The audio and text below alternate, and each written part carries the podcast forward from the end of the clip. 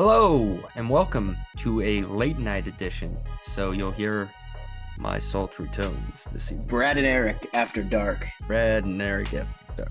Things are gonna get low and slow. Turn on some mood lighting and start some smooth jazz because you're about to hear some football takes from two of the best in the business. That's just the way this goes, folks.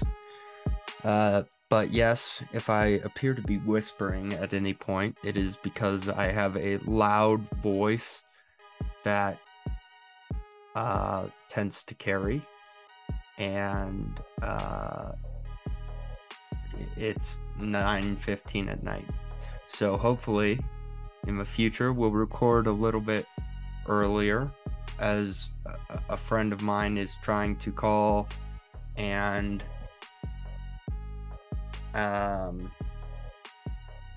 offer me a wildly unfair fantasy football trade. I Of course, of I- course. I, I find myself in a similar situation, I would burdened guess. with the carrying voice and all that, and also it being late at night, and I have sleeping roommates. So we will we will keep it down today. I, I'm you, you gotta you gotta introduce us though. You, you missed that part. That part's good. I like oh that yeah, part. I'm Eric. I'm Eric Jensen. I, I'm the host of this here podcast. It's, it's a great football podcast, I believe, and uh, that's uh, Bradford Sonnenberg. He's he's a great guy. Sonnenberg. What what kind of last name is that, Brad? Sonnenberg. Um, my hunch would be German. I'm I'm not exactly positive. All right. That- Seems more that's- like that's- Danish. I don't know. Danish, Danish. I mean, really, all those countries are are over there. So it's one of the over there countries. Want to be over there? Just just pick one. Gotcha. I'm I'm pretty sure I'm I'm pretty sure I, I have some sort of Swedish roots as well. yeah, you I'm look not- like a Swede. I'm not. I, I feel like I, I have a bit of a Swedish appearance thing going on. Oh, you can't stall anymore. We got to talk about the Broncos, Eric. You can't dodge it forever. We got to talk about the Broncos. I've never listen. I'm I'm newer to this program, and I, I've heard the legendary tales of your Broncos hype and the the crash that comes every season. It, it was like it took a quarter of football. You were all two weeks ago. I was hearing about how the Broncos are this threat, and now you're now you're uh, full. You've gone full doomer. You're acting as if the season's already over. Well, because it is. How is it? It's one week, and yes, it's a rookie coach making one of the worst decisions I have ever seen. But at the end of the day, it's it's a bit of a fluky game, and I I'm I have my questions about the Nathaniel Hackett regime going forward. But I think it was a combination of factors. So the the Seahawks defeat the Broncos in this in this crazy upset, just this all time meme game. Geno Smith after all the ridiculous hype from all these football pundits and he ends up playing exceptional at least for the first half and i i think the broncos outplayed them for a large portion of the i mean two goal line fumbles two how many i, I can't recall a single game in my I life mean- watching a team get fumble the ball twice at the goal line there was so many fluky plays like that and just ridiculous. the broncos taking Well, idiotic delay of game penalties. That I don't think that I, I don't think that'll be a consistent thing. I think part of that was like rusty in this new offense. Part of that was the crowd going absolutely bonkers at Lumen Field. I don't uh, I, I think that the the the Seahawks got extremely lucky to win this game. And whenever a team is lucky to beat you, I'm I'm a little bit let like I'm I'm I'm taking the Broncos a little less seriously after that week. Yes but I, I don't think you can be fully the season's over. You know, I, I think I think you got to give it a couple more weeks. I guess, but I mean, the offense, people keep telling me the offense looks promising. I didn't see that. They threw a bunch of screen passes against bad linebackers. Like, what? Like, there, there was no verticality to, to the offense. Russell Wilson missed Jerry Jeudy wide open in the middle of the field like three separate times. Hit Was him for a 67 yard touchdown, though. It was crazy. That was not a great throw, I didn't think. No, that was all Jeudy. But hey, remember there was a time not so long ago that we were like, oh, Jerry Jeudy's not really showing much. I thought Jerry Jeudy looked exceptional for most of that game.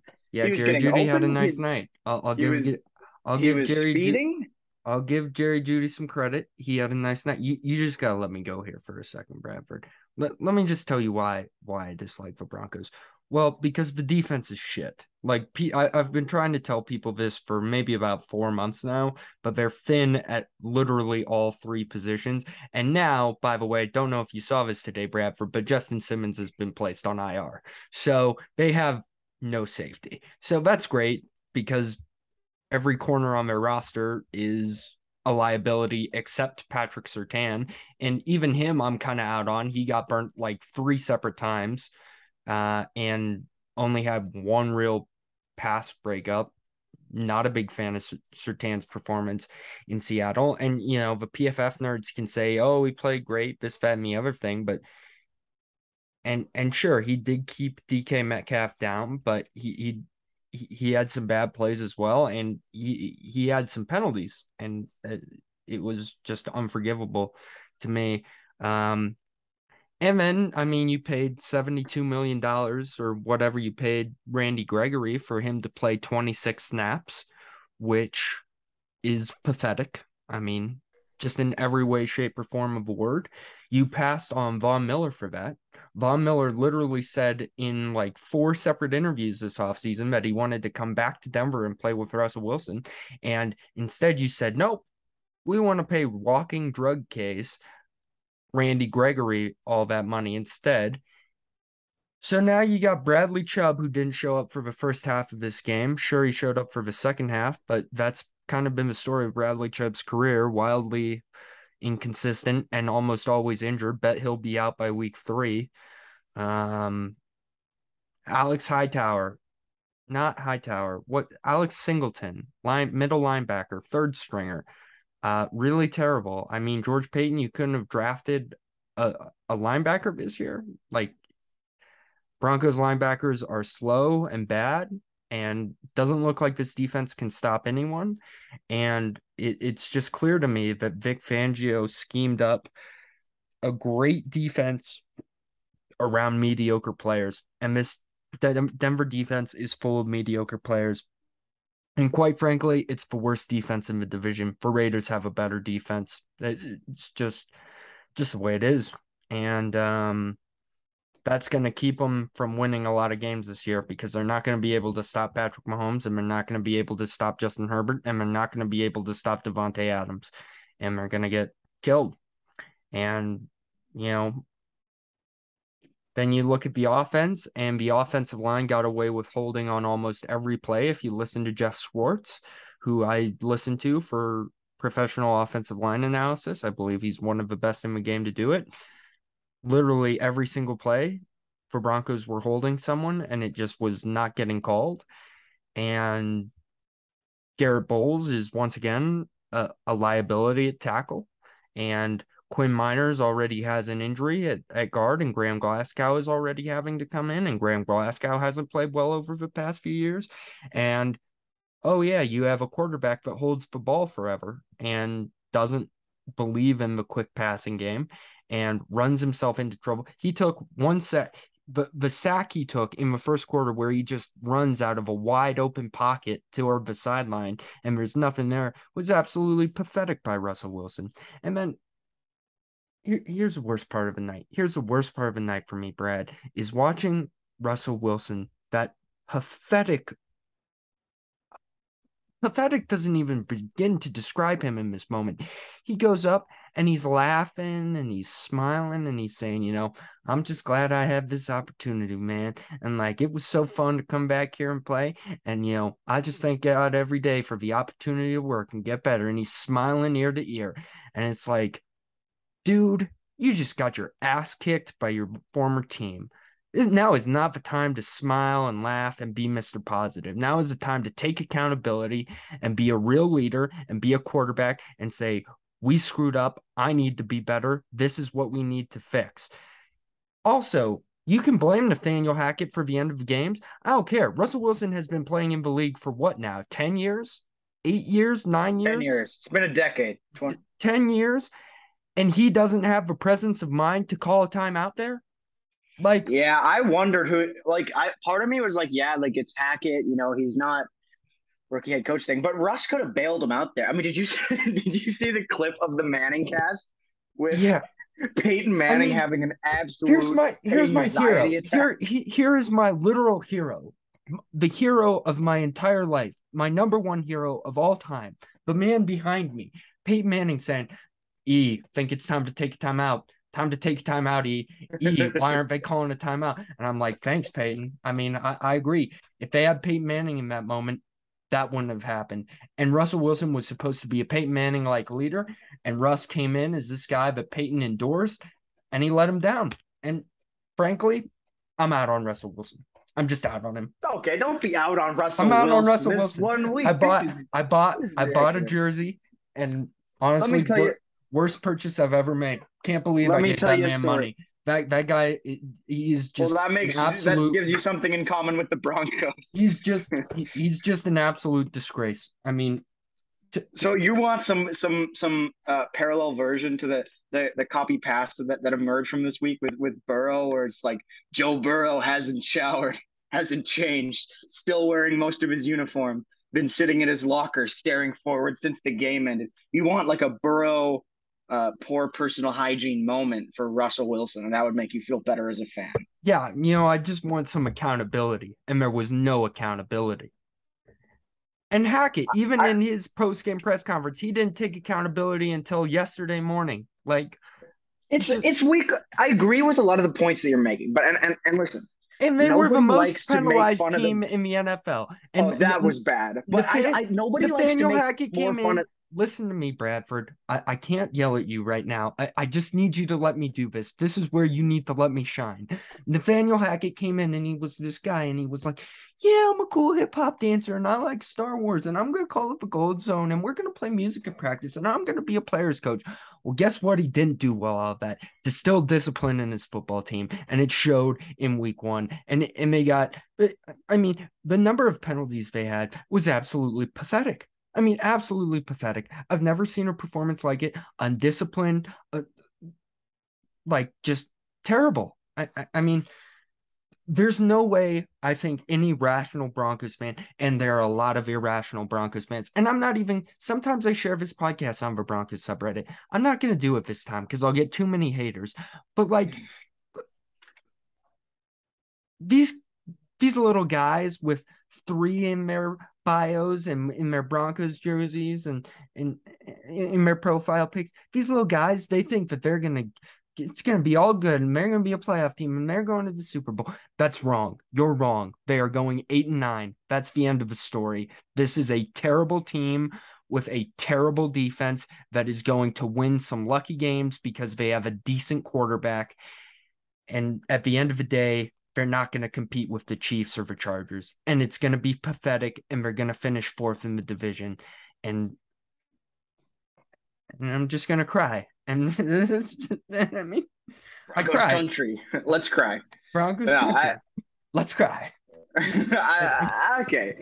I, I, I just want to say this, and I, nobody likes making fun of the Broncos more than me. I am not a fan of the Denver Broncos. I never have been. I I find them a uh, a very unlikable organization. I think their logo looks way too veiny and throbby to be something I, I would personally want to be seen wearing uh, on on my person. But um, it's it's one yeah. See, there you are with the Broncos hat. You're you're back in. I, for with for me and the uh, I think it's hard to be out on a team in week one. You know, and I, agree with a lot of the points that you're making. But before you go full doomer to the wall, give it at least two more weeks. I can tell you. Let me tell you a story about the 2021 Kansas City Chiefs. They were looking down the barrel at three and four. The Chargers overtaking them in the division. I mean, the Broncos had actually a, a hot start that year. Uh, Patrick Mahomes is broken. He's a bu- everything's falling apart. That team ended up winning the division and going to the AFC Championship game. You know, you gotta you gotta be now. To be fair, that team had Andy Reid and Patrick Mahomes. Yeah. So I suppose I suppose that's a factor play here. But what I'm telling you is, Eric, not everything is doom and gloom, and you just got to give it another couple of weeks, and then together we can thoroughly laugh at the Broncos. But I want to wait a couple weeks before I really say something that I might look stupid for I mean, later. There's no way they beat the Texans by 10 points this week. It's too much. But as long as they beat the Texans, it's, it's fine. You just got to beat the Texans. Apparently, if we're looking elsewhere in the AFC, beating the Texans isn't so easy. yeah, Uh, and and I mean, there's a chance they lose the Texans this week. To be completely frank with you, like, David Davis Mills. I thought I, I thought Davis Mills was kind of nice. You know, I I'm someone that was was kind of drinking the Davis Mills Kool Aid. Um, it was a tough game for the Davis Mills trooper. He missed a lot of throws. He did miss a lot of throws, but I didn't think he was terrible. I thought he was okay, and that's really all I'm looking for from from Davis Mills right now. Uh, I I can see you're down about about the Broncos, and I think I think if we're if we're just kind of talking about games that we find interesting, all right, I'll give you something to to cheer about. You want to talk about a feel good story? Let's talk about the Kansas City Chiefs. Oh man, ah, we're back.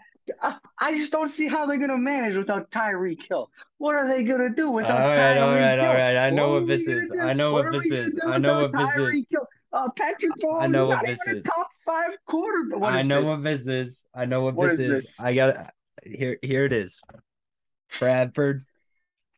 There are just some simple facts about this this past three months we've known each other. Um, I've taken some L's. I've taken some big time L's. I've said some really stupid things. I mean, really stupid. Perhaps the stupidest of which was that Patrick Mahomes would not finish the year as a top five quarterback. which I mean, who would even say that? Well, it, for me personally, it wasn't as much that. It was more the suggesting Jalen Hurts would. But um, I still No, believe I- in I- that Jalen Hurts. I. I, still believe in Hurts was, Hurts. Was solid. I, I appreciate the the Patrick Mahomes apology there. Um, the Chiefs looked uh, Awesome. No way ex- around. They looked they looked unstoppable. I thought I thought all the new pieces came together beautifully, and it felt like they had more to give at the same time.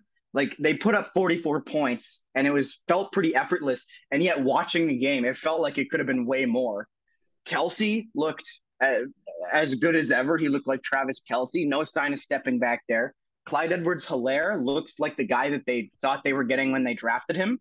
He was uh, he he he was uh, seeing the field. He was they they were using Clyde in the way that I had been begging for them to use Clyde the past couple seasons.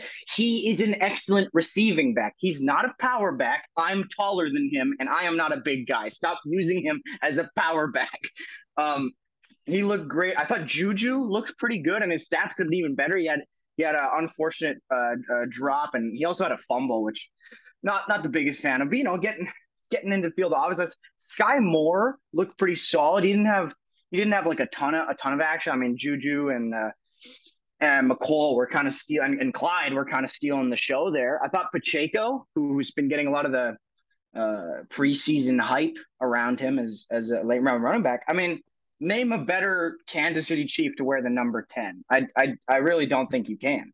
He, he was excellent, and they even rewarded him with the with the chance to get the rushing touchdown there at the end. And I, I I don't expect the Chiefs to like put up 44 points a week, but it is nice to see that the offense, what clearly Veach and Reid were envisioning, looks very doable. I love that we're getting this version of Patrick Mahomes that I like to call Petty Mahomes, where you can tell he's a little he's a little pissed off. He's seeing you, Eric, and he's like, yeah, you know, I had the, the second half of the Bengals. You know, last season it wasn't perfect. Every time this man scored a touchdown, he looked at the camera and he started counting them on his finger with this look of total shock. It was hilarious. And it's like, to me, I, I think that Mahomes is just one of those athletes that I just, I don't think you can count him out, you know? And I'm personally very excited about these Chiefs. Uh, that's that's that's where I'm at. So there's a little feel good story out in the ether for you, and I will even provide this window for you to talk about your Chargers, who also pulled away with the win in the old AFC West. Yeah, I mean, Chargers looked great. Got six sacks on the day, I believe. Pass rush looked absolutely as good as advertised. Um, what a Thursday night game that's going to be. I think we'll talk about that at the end of this, uh, because it's just an interesting game. Uh, the Chiefs, though, I, I I did have some thoughts. You know, I'm really into Isaiah Pacheco. Uh, like he, he he's kind of a, a little guy, and and I kind of okay. Is this romantic? Are you like romantically interested in? Because you're you're sort of you sort of have this little grit on your face. You're talking about him as yeah, he's just this little guy. Yeah, he's just this little guy. So it sounds like you have more than just football interest in Isaiah Pacheco. He's he's just this little guy. He's a little scooty little guy that just kind of scoots around on the field and, He does. and- That he does. and finds the right little holes. And he's he's a little quick guy. And uh, you know, little quick guys make for good running backs, and he's a good. I think he's going to be a pretty good running back, and I think they're going to have a pretty nice one-two punch there. I'll tell you who else I like, Skyy Moore. I know he didn't do much in this game, but that play he had over the middle where he just kind of cuts like you can see it's there, like you can see what that's going to be. Like he's gonna like hopefully he's slightly better Mecole Hardman. Like uh, like like and hey, even Mecole Hardman didn't look terrible. He was Like, solid. I mean, he, he he did his job and you know, didn't see much from Marquez Valdes-Scantling, so maybe maybe could could see a little bit more from him, but Juju certainly had his his moments and you know, the offensive line just gave Patrick Mahomes all day. And I mean, All the time in the world. uh, It just doesn't matter. And I mean, part of that, I'm I'm I'm very fascinated. and just these throws he's making are just like incredible. Like there are and this is something I talked about on the spaces and and this is kind of my point. We can move to this next point. Preseason matters a ton. Quarterbacks that didn't play in the preseason went 3 and 8 on the weekend. The guys that did see well Herbert didn't see the preseason, but I think there is a very clear top echelon of quarterback play in the NFL right now, and it all resides in the AFC. And and, and I'd take any any order here, Bradford, so don't get too offended. But in order, I would say it goes Josh Allen, Patrick Mahomes, Justin Herbert in that order. I agree with you. you know, I I think that those three guys have just tremendous control of the offense and the position of quarterback right now. I, and I, I I really do think that they are going to be big time players this year who put up big time years and you could see the difference especially for Mahomes and and Allen who did see some preseason snaps. They just looked ready to go and they and they looked locked in. And uh you know it's it was a huge gap after that to be completely honest with you to me. Like They're one and two, and you can put them. I everybody can have their order of who's one and who's two, but well, it is well no I, I I would lump Herbert in. I know you don't like Herbert but he had a really okay. good But I would put. I think personally, I think, and I, I agree that I I can. You can make the case that Herbert's playing top three, but I, I think that anybody making their order right now would have Herbert third if those Right, are the three right. you were throwing out there. I think yes. Mahomes because it's Mahomes and Allen in different ways. It, it feels almost as if they've transcended. I, I thought about this a lot after the playoff game last year between the two. For a, a, brief quarter in time, they transcended the quarterback position to the point that the only thing that could end that competition was the flip of a coin. It it was beautiful. They've in in different ways. I mean, M- Mahomes is is this football magician and this wizard, and then on the other side you have Josh Allen, who's like this football polar bear. He plays football like I imagine a sentient. Well, all polar bears are sentient, but I mean a, a very intelligent. Uh, a polar bear would play the game. Like you can't bring him down. You can't stop him. It's with allen it's you can't stop him because you go to stop him and he just stiff arms you into he stiff arms your soul out of your body. That play was incredible. And on the other hand you go to stop mahomes and he's gone. You lost him. You look away for a second you lost him. He's gone. It's it's it's beautiful to watch. And i think that they are playing the quarterback position at a level that has never been played at before right now at least from what i saw in week one. It was just it was beautiful. And i i i i, I cannot wait for the eventual playoff rematch that i think we're in for here. It'll be oh, it'll be it'll be exceptional. I think so as well. Um, but I think also the reason quarterback play around the league feels down is two pillars are in really bad situations. And you may disagree with one of them, but I think Tom Brady and Aaron Rodgers are in for extremely rough years. That's that's what I would say. I think Brady struggled with his lack of protection in that Cowboys game. They ad- ended up having to be more of a run first offense. And when he did get time to throw, you know, like that throw to Julio Jones, I get it's a deep ball, but like it's kind like it's it's it's kind it's kind of underthrown and like is he's not what he was last year. Like you can see that he's old. And Aaron Rodgers, that's the one that concern. I, I get Brady's Brady and he'll figure it out maybe. He will figure it out. Rodgers. But, but Rodgers, that I, I I'm concerned for his health because he just got wrecked all day long. Like the Vikings just kept hitting him and he just kept kind of getting up and looking at the sideline like what the hell is going on right now? Like what like what is this? And he, he throws these beautiful deep passes to his wide receivers like Christian Watson who drops them. He, he's not on the same page with these new guys. And I get it. It might get better. And hey, I'm not saying I'm not saying anything crazy. I think he's he's going to show up and show out on Sunday Night Football this week against the Bears because he owns the Bears. But I would be shocked if he finishes the year in the MVP conversation. He just does not have the pieces around him, and the offensive line is so thin that he just, you know, he's in a really bad situation. I think. I think Green Bay is in a really bad situation, uh, and and and we can kind of move to that game next. The Vikings absolutely embarrassed them. Uh, it was a game that was not particularly close at any point, and I mean.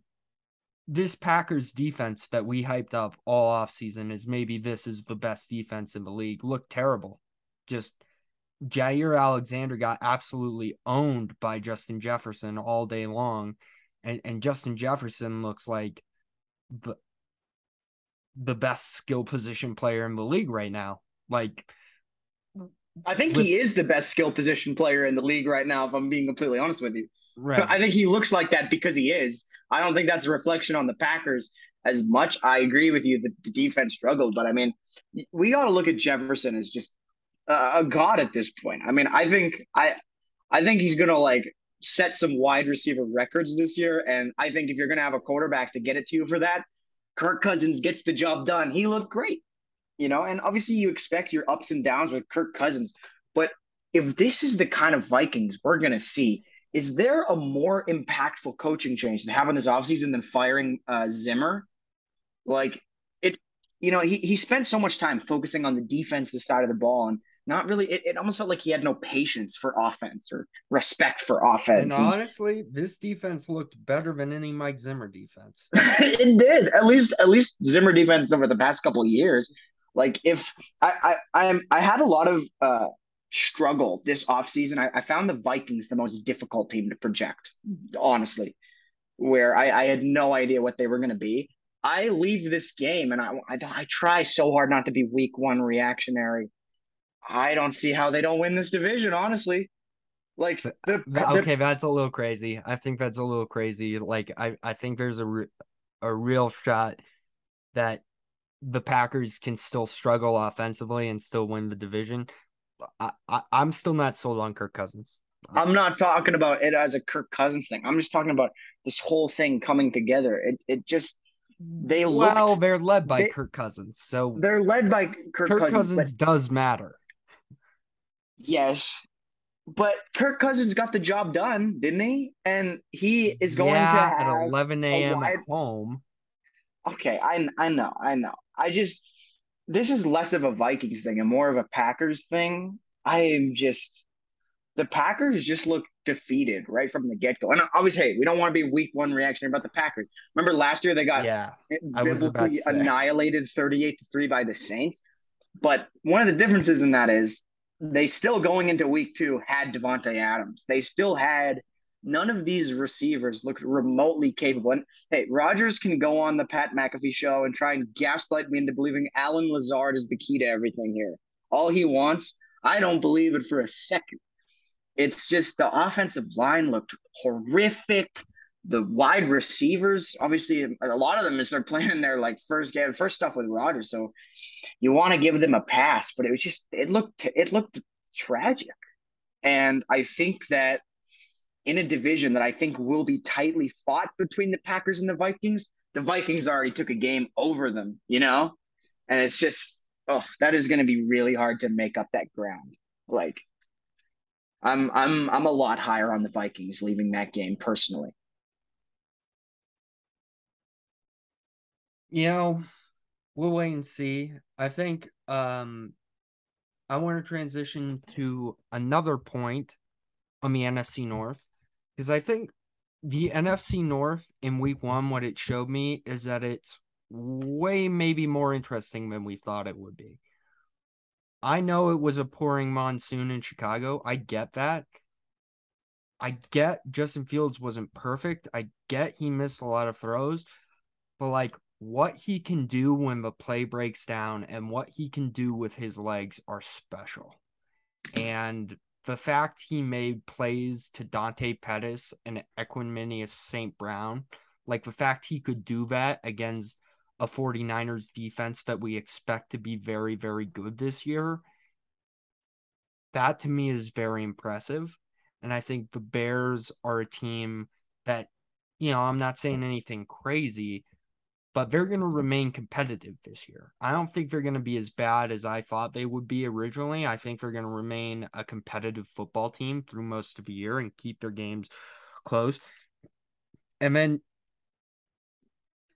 what I really want to talk about is this Eagles Lions game, which, by the way, if I had to nominate the best game of the week, I think this was it. To, to, to be honest with you, I loved Eagles Lions. It was a super fun game. Jalen Hurts was fun to watch. Nick Sirianni does not get enough credit as an offensive play caller. This offense is perfect for Jalen Hurts. Mm. So much misdirection, so much RPOs, so much running out of the backfield, so much using your wide receivers in the running game, so much trickery and maneuvering, and it, it just looks different every single time. It is a dynamic and intriguing NFL offense that will give Jalen Hurts the chance to be extremely successful. And that's ultimately why I believe he can elevate his play to being a top 10 quarterback this year because he has a dynamic offensive coordinator and a true number one re- weapon. I mean, AJ Brown looked awesome as AJ Brown often does. And you know, they just kept running slants to AJ Brown and he just kept picking up like 20 yards on every slant. And if it, it, you can pretty much do that against any team in the NFL, you can pretty much use AJ Brown's athleticism to pick up 20 yards against every team. And then when teams adjust to that, you can run the RPO and use Jalen Hurts' legs to hurt the linebackers. Like this offense by like October is going to be incredibly hard to stop if they stay healthy. I, I was incredibly impressed by the Eagles, but I came away for, with this with more expectations for the Lions. I think it is time in Detroit, and Dan Campbell addressed this after his team's loss. It's no longer acceptable to lose by three points. That's that's just the fact. There's too much talent on the roster. They've drafted too well over two years, and they're too well coached to keep losing by three points every week. To me, a successful Lions season, I think if you would have asked us before the year, they have to be like six, seven wins. I no longer think that's acceptable. To me, when we get to December, we better be talking about the Lions as a team hanging around for the division. Like, and maybe they're two games back and maybe they win eight or nine games but still you have to win eight or nine games this year and i think there's a reality in which they win 10 uh And it, it, it comes down to the fact that Jeff Okudah shut down DeVonta Smith for the entire game. And DeVonta Smith is a highly touted second year wide receiver. Looks like Okudah has finally become what the draft experts thought he would be. It took him a little while, but oh, sauce check really quick for him. Yeah, Sauce he's got the check. sauce. Yeah, he's got the He's sauce. got the sauce. He's, he's got the sauce. I think Jeff Okudah's got the sauce. He was a little saucy in that game. Yeah, I think Jeff Okudah's got that sauce in him, and uh, I, I think that uh, the offense is great. And I know DeAndre Swift has already picked up an ankle injury, and that sucks, especially for me, a DeAndre Swift fantasy football owner. But Me too. um, Jamaal Williams looked pretty dang good in that game too, and that offensive line looked pretty dang good, and Amon-Ra St. Brown looked pretty damn good, and DJ Chark looked like he might have been a sneaky great offseason pickup. And then here's where I take my second L. Jared Goff looked pretty damn good. I mean, I'm telling you, bro, people are sleeping on the goofball. He's not that bad. I mean, he he looked pretty damn good. Uh, I'll give him that. And uh, yeah, I mean, I, I don't know if you disagree or not, but I, I think a successful season for the Lions now is between eight and ten wins. Anything less than that's a bad season. I agree. I think they definitely have the talent for it. I mean, yes, Goff is a system quarterback. I think they got a great system. I'm going to be real with you right now. I mean, everything you just said, you said it all. I mean, maybe they don't, and maybe they hang around that seven wins. And yeah, it's an improvement from where they were last year, sure. But like, they definitely have the talent to do it. They have the story behind. They have the coach to do it. I believe. Super feel good story. Can I can I nominate a game of the week? I have I have one that that might surprise you, but it was my personal favorite game of the week. Go ahead. My favorite game of uh, the NFL Week One that I had the pleasure of watching is uh, it's one that I think future generations will will forget. In, in the grand expanse of football, uh, in the grand expanse of time, it, it may slip under the radar, but and, and maybe one day it'll be only I that remembers the great quarterback duel that occurred between Trevor Lawrence and Carson Wentz Oh, And I wanted to get to this one. 28 to 22 commanders win in which yes they did take command over the jaguars i'm Okay. curious for your thoughts on this one I I haven't seen it, so you have oh you didn't watch it I'm not good on this one. So I'm gonna ask you some questions. I've heard very mixed reviews about how Trevor Lawrence looked in this game. Some people saying he looked kind of bad. How would you describe Trevor Lawrence's performance? frustrating but promising. I think here's the thing with lawrence. He for every throw that he missed he had a beautiful throw that got dropped. I was absolutely losing it at the jaguars receivers. Outside of christian kirk i mean it, oh I, I saw a lot of people hyping up zay jones's performance. He dropped two touch like travis etienne could have had two touchdowns. Zay jones like it it was a better situation for Lawrence this time around. And yeah, he did make some bad plays, and you know, it, he did miss some throws. But I think if you do end up going back, you'll you'll notice a lot of plays where it's like Lawrence should have deserved a touchdown on that one, and it was just it was just dropped. It was just simply dropped. Um, you know who does have the sauce though, and I am willing to. I think we should just start grabbing bottles of the sauce and just drizzling it all over him maybe the most forgotten about number one overall pick, Travon Walker looked incredible. He looked so good. Uh, he's taken defensive rookie of the year. I'm sorry, Karlaftis. I love you, but oh my god, he looked incredible. You should. I don't know if you saw just the highlight clip going around of his interception on Carson Wentz. It was borderline one of the most impressively athletic feats at the same time being a hilarious Carson Wentz turnover. It was beautiful. And that's the other factor of this game. I, I went into this game thinking that I, came for the Trevor Lawrence performance, but I stayed for the Carson Wentz performance. It was one of the most hilarious displays of Carson Wentz I've ever seen because you got every version of him. You got MVP Carson Wentz, where he was absolutely incredible, rolling out of pocket, making brilliant throws, just powering through. It was it was. He was so good. And then Carson Wentz shows up where he does that thing that only Carson Wentz can do, where he throws an interception to a defender in front of him. I've never seen a quarterback do that before. I, so just a defender facing him down on his way to take him. Carson Wentz is just like oh, football, and he just throws the football at him.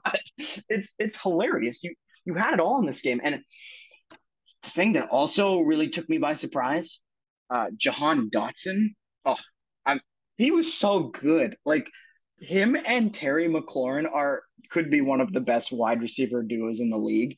And I'm not going to act like Carson Wentz is going to be like some game breaker for the Commanders and he's going to take them anywhere. But Carson Wentz throwing to Watson and and uh, uh Watson Dotson and and uh, I, I thought Curtis Samuel looked pretty good as well. Uh, uh I I think that if you go back and watch this game, you'll realize that we may have misinterpreted how watchable the Commanders will be this year. I'm just gonna say it. They took command on us. They, I, they, they took command. They took command. All right. Well, I generally dislike the franchise, so I'm gonna try to avoid them as much as possible. But That's maybe, fair. Maybe, maybe, maybe at some point I'll I'll have to I'll have to tune in and and and see what's up. Um, last point from me, and then we'll go one last point from you, and then we'll talk about Thursday night football, and then we'll get out of here. Mm. Impossible to escape this week without talking about the Cowboys. Just no. have to do it. We're an NFL podcast. It's unfortunate, but the Cowboys are the biggest sports franchise in North America that's football related. Like, as the NFL goes, the Cowboys go and really unfortunate news for us as football watchers and the Cowboys in general, in that Dak Prescott is hurt. Very now there are varying reports. If you believe Jerry Jones, then he might be back as soon as week four. If you don't believe delusional Jerry Jones, then he might be back as late as week 10. Either way, it's the same thumb injury Russell Wilson suffered last year and struggled to play through when he came back. Not to mention, Dak Prescott was awful before he got hurt. Just absolutely awful. One of the worst games I've ever seen him play, period. And I'm a Dak believer. I, I have been people who've listened to this podcast for a long time know for a long time I was a huge Dak defender, but there is no excuse about how terribly he played in the first half of that game. It was disgusting. The Cowboys offense, I get they have limited weapons, but they could not move the ball. He threw a terrible interception and he just didn't look like he had command of the offense. And this is where my hot take comes in, Bradford at this point, if you're the Cowboys, maybe it's time to move on. Maybe maybe you've seen enough. Dak's had a major ankle in- injury where he's missed most of the year. He had an injury last year where he missed a lot of the year. He has this injury now. He's a guy that gets hurt very easily and a guy that really only puts up good performances against bad teams in the NFC East. And that's great, but he's never had any real playoff success. And they're, I've just come to the realization the Cowboys are not winning a Super Bowl with Dak Prescott as their quarterback. They're just not. He's just, he's just not a Super Bowl quarterback with them. And maybe he will be on a different team. Maybe he just needs a change of scenery, but this hasn't worked. And I think the Cowboys should just accept it. I think they should say, all right, we're not going to rush him back. We'll play Cooper Rush.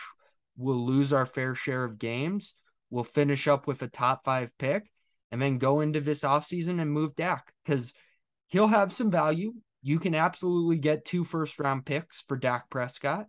Like that's just the way franchise quarterbacks work. He is a franchise quarterback, but he hasn't worked out here and he needs a change of scenery. And you could sell him for as much as Broncos gave for Russell Wilson and probably for a little bit more because people will be desperate for quarterbacks this offseason. He's also and then, younger. And, and then you go out, you draft, you you make some moves, you get the number one overall pick, you draft Will Anderson, you suddenly have a defensive front that's Micah Parsons and Will Anderson. Like I don't know if you know who Will Anderson is, Bradford, but you need to know who Will Anderson is. He is a no doubt future NFL Hall of Famer who currently plays at the University of Alabama and is the best. I, and I'm going to say this very carefully the best college football player, period, on the planet. Better than any of the quarterbacks, better than any of the wide receivers, any of the offensive linemen. He is the best. If you put him in the NFL right now, he would be a defensive player of the year candidate. And this is widely agreed on by basically anyone you talk to in draft circles. He is amazing. And if the Cowboys got him next to Micah Parsons and then they drafted, used one of those picks they got back from Prescott to draft Bryce Young or CJ Stroud and maybe draft another offensive weapon in that second round to to reload from Amari Cooper they could be back and competing within the next two years. This could be a very quick rebuild if they just commit to it. But let me know if you think I'm crazy. But I just don't see Dak Prescott being the answer at quarterback. I think that they should commit to this being a transition year and and make a change going forward. I partly agree with you. I think that Dak Prescott is not winning a Super Bowl on this iteration of the Cowboys because the Cowboys are not a Super Bowl roster. I think most people identified that before this year. I think the issue with Dak Prescott is I, I do think a guy like Dak Prescott is capable of winning a Super Bowl. I mean, you saw what a guy like Matthew Stafford, who I don't think is appreciably better than Dak Prescott. I think they're both pretty solid. You saw what they can do in the right system with the right chance, with the right guy, with the with the right the right moment. But I don't think that moment involves uh, Mike McCarthy. like that's not where that moment's gonna happen. He he was awful before the injury. He it was a rough game for me because I'm someone who also likes Dak and I've defended him a lot. And I, I, was watching the game with my dad, who's a Cowboys fan, and he's very much like a Dak is a bum. We gotta get rid of him. He's the reason why we're losing all these games, which is an idiotic take. But Dak did them no favors in that game. And uh, the wide receivers didn't do them any favors in that game. It was just a disaster all around. The only cowboy that showed up was Michael Parsons. It was it was it was brutal. Like just not a not a pleasant game. And the Cowboys season is already over. I mean, any chance they had of making the playoffs involved Dak Prescott beating up on those bad teams, like you were saying. And now Dak Prescott isn't around to beat up on those bad teams. Now those bad teams are around to beat up on Cooper Rush. So they, the Cowboys are done for the year. I, I feel pretty confident saying that. I I agree that the Cowboys. I don't think it's a we need to get Dak out of here and to rebuild. It's a you need to restart. This is not working. What you have right now, it's not working. Build around Micah Parsons and Will Anderson, like you're saying. I'm not super familiar with him. I have heard the name, but uh, something like what you're saying, and it's it's not Dak slander Dak is a perfectly fine quarterback. He's pretty good. He gets paid a lot of money for a reason. But it just this Cowboys roster is not good enough. And now they're facing down the barrel of an Eagles team that has had an absolute masterclass offseason two years in a row. The, the Eagles team is the, what imagine if Dak Prescott had uh, Howie Roseman building up pieces around him, like Howie Roseman is building up pieces around Jalen Hurts right? Imagine if Dak Prescott had that. He doesn't. He has Jerry Jones, and this Cowboys team is just not good enough. So I agree with you; they should rebuild, but I don't think it's Dak Prescott's fault. I think it's that Jerry Jones is a, just bad, and Mike McCarthy is just bad, and most of this roster is just bad, and their offensive line is bad and falling apart, and their wide receiver depth chart is bad, and it's just a yucky team in a yucky spot. And I agree with you. I think actually, no more than I think about it. Trade the whole thing, blow Perfect. it up. Perfect. Well, Bradford, I think this brings me to a great point. Me and Trey did this a lot last year. Obviously, 16 games a week most weeks. That's a lot of games to watch and keep track of. Slowly, as we went throughout the season, we eliminated teams we just didn't care about. I know that they're a, a, a pillar, and I literally know they're going to be in, fr- in prime time like six times. But can we just agree that we're done talking about the Cowboys? If Cowboys are involved in a game, we will probably not preview it this year. That that's until maybe Dak gets back. But I, I'm willing to bury him early. Like I, I, I don't want to talk about them next week. I, I don't want to. I don't want to do this whole like, oh, could Cooper Rush be something? Because he won't be. so let's let's just you and me. Are are we cool with that? Like virtual handshake here. Like put put put it all together and say, you know, that's it. We're done talking about the Cowboys. So if you're a I, Cowboys fan, I'm really sorry. Go listen to another podcast.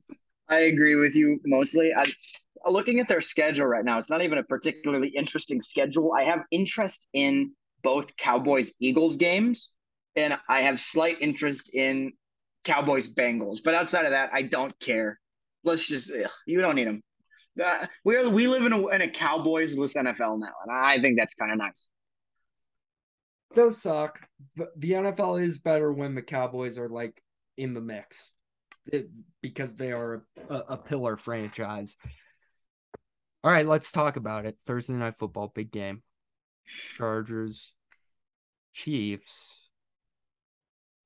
And for as much as I love the Chargers, man, I kind of think the Chiefs are going to show up and win and win big tomorrow night.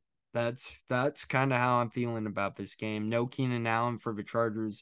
Joshua Palmer is going to have a, a lot of a workload, and I like Joshua Palmer, and you know I I, I like the them in general, but I think and, and and I think it'll be a shootout. I think the Chiefs have a good defense, but I think the Chargers have an offensive line to neutralize it and and enough wide receiving talent even without Keenan Allen that they can stay in a shootout. But I think ultimately, uh, Patrick Mahomes is going to be at home and the crowd's going to be crazy, and I I I've taken my L. I'm not picking against the Chiefs at home this year. That's just not something I'm interested in doing. Seems like a really terrible idea. And picking against maybe the Chiefs in general this year just seems like a really terrible idea. So and, until I see it, you know, I'll I'll agree with you. Let's let's see if the Chargers earn their crown. But but Bradford, I need a promise from you. If the yes, Chargers win, I will give game, them their dues. You will come on this podcast and you will say, I admit it, this is a real threat for this division this year. They are a real team that should be considered a Super Bowl contender if they win this game. You have to do that because that. Uh, that okay, I have that, one issue with that. I have one issue with that. I will, if the Chargers win this game, and I expect this to be a very competitive game. I'm not going to say the Chiefs are going to steamroll them. I think the Chiefs win, but I expect this to be a very competitive game. I think we're going to see great quarterback play on both sides, obviously. But I'm going to tell you a story about a little game that happened last year in which the Chargers beat the Chiefs pretty early on. And everybody's like, the Chargers just won the division. It's over. The Chargers are winning. I'm not quite there yet. I'm not about to crown them as AFC West champions because they're 2 and 0 and they arguably shouldn't have even been one and zero. Oh. They they deserve to lose that game against the Raiders near the end. It was pathetic, but um, they came this close to charging. We were this. The Chargers are so sad. They had me cheering for the Raiders. How how how dark is that? Uh, That's honestly will... pathetic. Like you realize that I've met now a Chargers fan. One of my new trainees at work is a Broncos fan, and we've talked about this and you you do realize that like kind of a rule here is that you're not really allowed to truly hate any team in the division except for Raiders. Like it, I, I do I do feel immense immense distaste and and malice towards them, but it's not an ideological thing. It's a I cannot stand the Raiders. This is like a I and you misunderstand. If the Chargers take the NFL by storm this year, and win the division. And once and for all, the Chargers actually did something. I will be happy for the Chargers. I'll be sad that my Chiefs didn't win the division, but I'll be like, good for you, Chargers. For once in your pathetic little life, you didn't piss all over your little Oh. chargery pants See, when everybody so believes sad. Why you gotta do? Why why why you gotta take den- denigrative shots like this? I'm not I'm not denigrating the Chargers. I'm just saying if the Chargers do it th- do something this year, I will praise the Chargers. I'm not going to be a jerk about it. If I objectively see the Chargers do something that people have already rewarded them for not doing, I, one of the points that uh, YB made the other day when I was talking to him, and it stuck with me. It stuck with me. Is he's never like he was comparing the coverage that the Chargers get versus the Bengals get after the various endings their season had.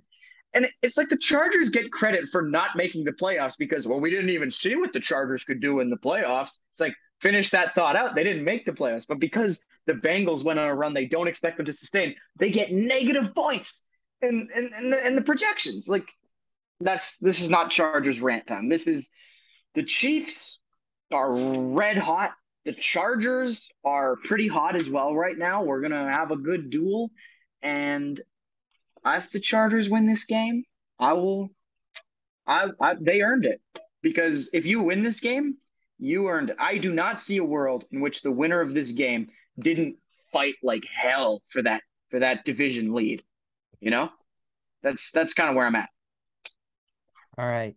Before we go, we're going to do just a heads up for our listeners. We're going to do another podcast with Mason on Friday. Bradford, unfortunately, has some classes, so he won't be able to join us, but that's going to be more of our uh, weekly preview for week two. But looking ahead, if there's one game you want to talk about that's not the Chiefs game for week two, what is it, Bradford? We can spend a little bit of time on that, and then we can head out of here. A game I would like to talk about. Uh, all right, you're gonna have to give me one second to think here. I think, you know what? I'm gonna say it. I am most excited to watch. Give me Vikings Eagles, a good old NFC East duel. I mean, the Vikings coming off an electrifying offensive win. The Eagles coming off an electrifying offensive win. Let's see them. Let's see. Let's see them clash. Let's see what they got. That's a I- game I'm I'm very hyped for. I think easily the doubleheader are the best games of the weekend on Monday night. Titans Bills should be good as well. Any game where the Bills are involved, I'll be watching very closely this year. Uh, I think Vikings Eagles is good too. I'm excited to see how the Vikings pass rush does against a better offensive line. I'm interested to see how that that all works out, and I'm excited to see what these defenses look like because I think this will be their first real test of the year. Uh, because both these offenses I think are good, and it'll be a nice little test between Jalen Hurts and Kirk Cousins. And like, if Kirk Cousins wants some respect, he'll go ahead and, and win this game. To me, because Kirk Cousins, we know his struggles in prime time. But if if we want to think about the Vikings differently this year, if we want to think about Kirk Cousins differently this year, then the Vikings have got to win this game. That's just the way I feel. I won't be like you and think they'll win the division until I see him win in prime time, and we'll we'll see if he can do that. That that should be a good one. But one I wanted to bring up with you, I think the Sunday slate's kind of weak, but I am interested in Dolphins Ravens. That was the one game I did watch this weekend that I didn't really talk about was the Dolphins game. I saw Lamar Jackson's highlights against the Jets. Uh, by the way, Sauce had a pass breakup, played pretty well. I thought Sauce was I thought Sauce was slightly saucy. He wasn't a star, but he was pretty good. I'll give him a little dab of sauce. He's got a little dab of sauce on him. Sauce himself earning his sauce. He's just got a little bit, just a little bit for flavor, you know, just a little, uh, you know, give a little kick. But, you know, everyone, I don't know, the way you feel about the Chargers is, I think, the way I feel about the Dolphins. Everyone was praising the Dolphins on Sunday, and they were like, "Oh my God, Tua's so." Tua had five pass attempts over twenty yards. He's the most accurate quarterback in the NFL, Eric. Didn't you hear? five pass attempts over twenty yards, and he missed three of them. Like he's still the same guy. Like I, I refuse to believe sure he might have better weapons now, but he is not some elite deep passer. He's good at he's very accurate and he's good at completing the short stuff over the middle and and and getting the easy stuff to his his wide receivers. And good for him. That's what a Kyle Shanahan offense does. That's that's that's kind of what they ask their quarterbacks to do. And Mike McDaniels runs that offense. But anyone who thinks this game is going to be competitive, I just I can't I, I can't believe that. I mean, Lamar Jackson went out there last Sunday and he just shut up the haters because he you know what? He didn't do it with his legs. He didn't. No. He really didn't. He just went out there and he, he put up I get 17 for 30 isn't great, but he put up 213 yards, three touchdowns, and three beautiful deep bombs that all ended up in the end zone. Like Lamar, I need to see one more week, but I'm willing to put Lamar in that grouping of three of that, you know, Herbert, Allen, Mahomes. Like, I, this is where he can announce that he's back. And and I think the MVP race is very simple this year. I think it is all in the AFC, and I think it is those four. I think it is Patrick Mahomes, Justin Herbert, Josh Allen, and Lamar Jackson. And if you watch all four of those guys every week, you're going to have a pretty pretty good story of what the NFL was this year. And I will be watching those guys every week. I am so sad I didn't watch Lamar Jackson before this, but I'm going to go watch him tonight and tomorrow and yeah, it's going to be awesome. And and I, I'm looking forward to this game because Mike McDaniels, he's he's got some onions. He's he's willing to play the for risk games, and I think he's got some very nice weapons to do some nice things with. But ultimately, I don't think Tua is a better quarterback than Lamar Jackson, and No.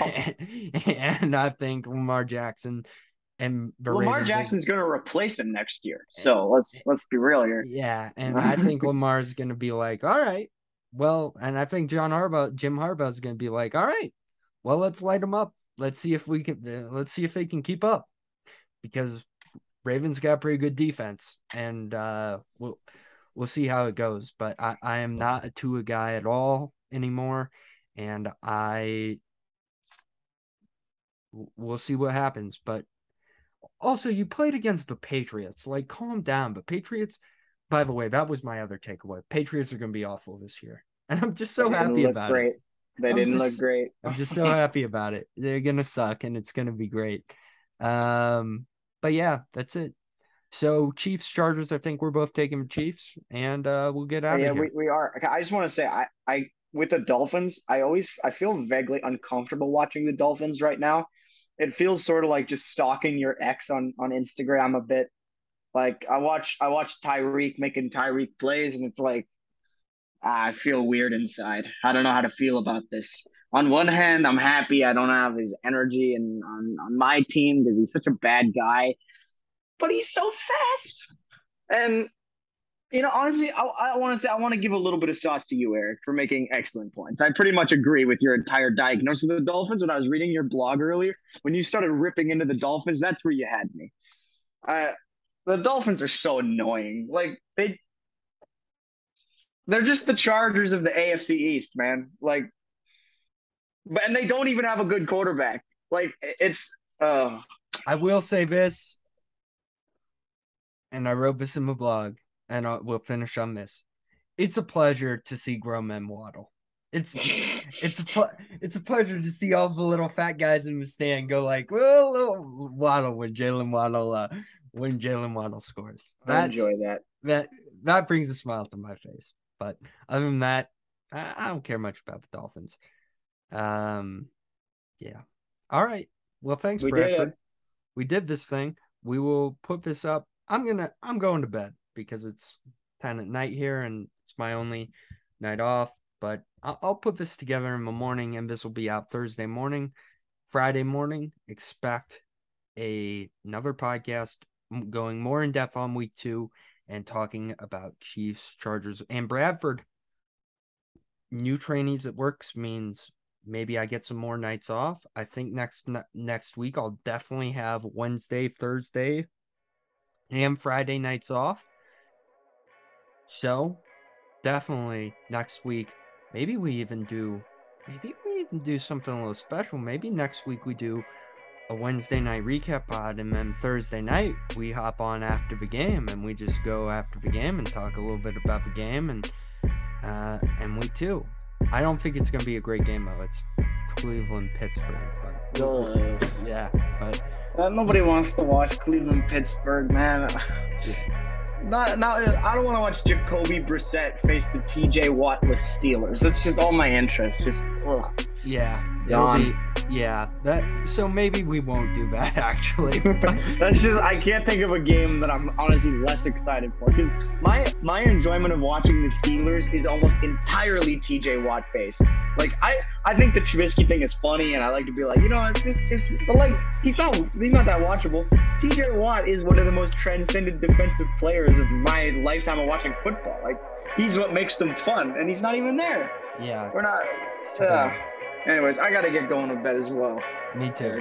All right, we will see you all on Friday. Peace out. Broncos come.